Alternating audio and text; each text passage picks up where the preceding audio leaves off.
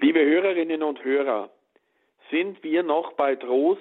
So fragen wir, wenn wir drauf und dran sind, durchzuknallen oder etwas ganz Verrücktes zu tun. Hier bei der Trösterin der Betrübten kommen einem unwillkürlich solche Gedanken zu Trauer und Trost. Jesus selbst hat das Thema beschäftigt. Selig die Trauernden, denn sie werden getröstet werden. Das hat zu tun mit der Trösterin der Betrübten, die wir gerade im toten Monat November in den Mittelpunkt unserer Aufmerksamkeit stellen dürfen.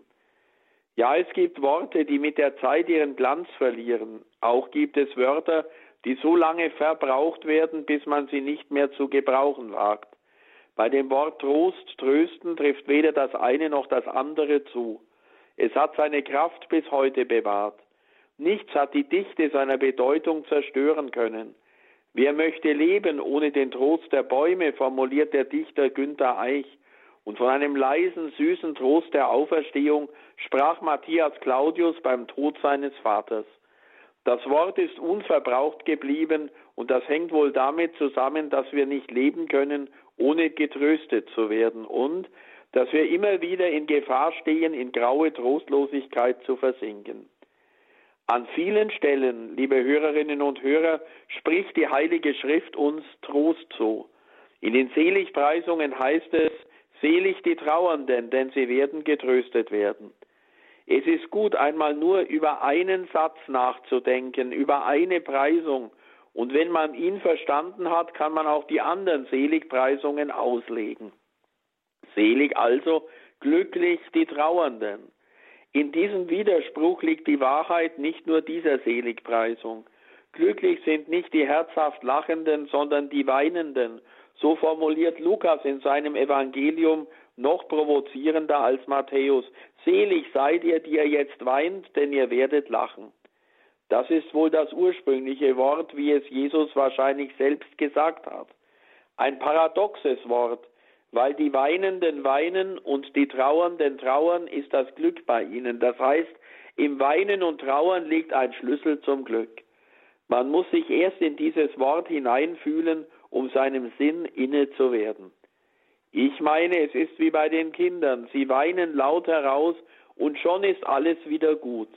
Lachen und weinen beinahe eins. Selig seid ihr Kinder, denn ihr könnt weinen. Welches Glück, weinend die Last einfach weggeben zu können, sollte darin die Einfachheit der Seligpreisung liegen, im seligen Weinen können der Kinder? Wenn ihr nicht werdet wie die Kinder, sagt Jesus, könnt ihr nicht in das Reich der Himmel kommen. Warum fällt uns das so schwer?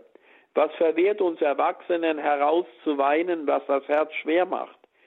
Wir verschweigen und vergraben unsere Traurigkeit in uns selbst. Wir verdrängen sie durch eine oft sinnlose Beschäftigungstherapie und durch noch sinnlosere Zerstreuungen. Der Urlaub vom Ich wird zur Flucht vor dem Ich. Wir wissen heute, belehrt durch die Psychologie, welche Überwindung es kostet, sich einem anderen anzuvertrauen. Wir haben erkannt, dass dies nur möglich ist, wo sich einer festhalten kann, wie das weinende Kind sich klammert an die Mutter. Das Leben hat vielen die Wege dazu verbaut. Irgendeinmal ist ein frühes Vertrauen getäuscht, Zutrauen verletzt, Offenheit ausgenützt worden. Jeder weiß doch, wie viel Kraft und Vertrauen es braucht, um auch nur seinem allernächsten Mitmenschen und gerade ihm die Ursache selbst einer kleinen Verstimmung mitzuteilen. Und welche Mühe kostet es, eine Trauer, die unverstanden auf einem liegt, bei sich selbst zu ergründen und beim Namen zu nennen. Matthäus hat um diese Schwierigkeit gewusst. Und so schreibt er nicht selig, die er jetzt weint. Er wendet sich nicht an unkomplizierte, arglose Kinder, sondern an Erwachsene, an solche, die einen langen Weg gegangen sind seit ihrer Kindheit, die vom Leben verwundet sind, gehemmt und verkrampft. Deshalb sagt er bewusst, selig die Trauernden. Trauer, das ist nicht das befreite Herausweinen der Kinder. Trauer ist die Mühe, die dem Menschen alle Kräfte abnötigt, um im Leiden einen Schritt vorwärts zu kommen. Die heutige Zeit macht es möglich, den Tod auszuklammern, Schmerzen zu betäuben und Leiden wegzuschieben. Aber die Folge davon ist genau das Gegenteil. Nicht Glück, sondern das überspielte Leiden rächt sich am Leben. Wenn das Leiden sich der Kontrolle entzieht, spricht es sich nicht mehr aus. Das Herz verliert seine Sprache, es verkümmert. Ein verkümmertes Herz, ein Herz, das nicht mehr trauern kann.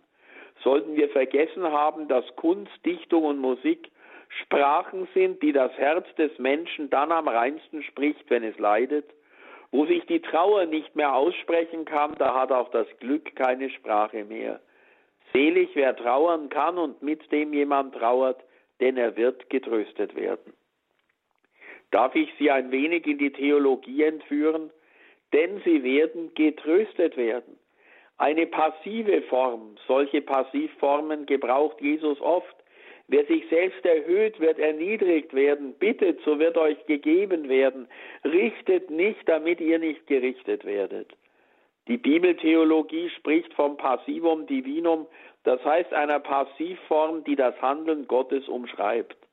So könnten wir die Seligpreisung auch so übersetzen, selig die Trauernden, denn Gott selbst wird sie trösten.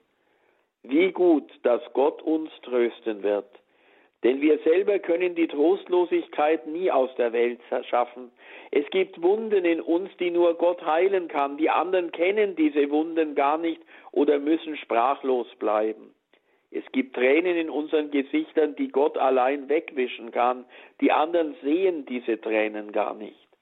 Gott selbst wird uns trösten, das ist wahr, aber er tröstet uns nicht im luftleeren Raum. Er will uns trösten durch alle, die uns als Schwestern und Brüder an die Seite gestellt sind, die gut zu uns sind, die sich in uns einfühlen und eine heillose Situation einfach durch ihr Dasein lindern helfen.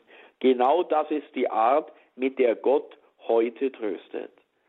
Liebe Hörerinnen und Hörer, Trösten gehört zum Wesen einer christlichen Gemeinde. Trost spenden ist ein wesentlicher Dienst der Kirche. Tröstet, tröstet mein Volk, das ist uns ins Stammbuch geschrieben. Man könnte auch sagen, trösten können ist unser Glück und auch unsere Last, ein hoher Anspruch. Ich bin überzeugt, dass die Gemeinschaft des Gottesdienstes immer wieder neu Quelle des Trostes werden kann. Hier erfahren wir, dass wir unseren Weg nicht allein gehen müssen. Auch wenn sie es uns nur selten persönlich sagen, schon die Anwesenheit anderer im gemeinsamen Gebet kann Trost und Stütze sein. Wenn es uns die Sprache verschlägt, wenn wir stumm bleiben, dann tut es gut, sich vom Beten und Singen einer Gemeinschaft tragen zu lassen. Das entlastet ungemein. Selig die Trauernden, denn sie sollen getröstet werden durch Gott bei uns in seiner Kirche. Danke, liebe Hörerinnen und Hörer, dass Sie immer wieder unser Radio Horeb anschalten, dass Sie sich dieses Dienstes des Trostes bedienen. Denn ich bin sicher, auch Radio Horeb ist tröstend. Das Radio leistet einen Dienst des Trostes. Dass das so bleibe für die Radioverantwortlichen und alle, die das Radio hören, das wünsche ich uns. Dafür bete ich und dazu segne ich Sie. Im Namen des Vaters und des Sohnes und des Heiligen Geistes. Amen.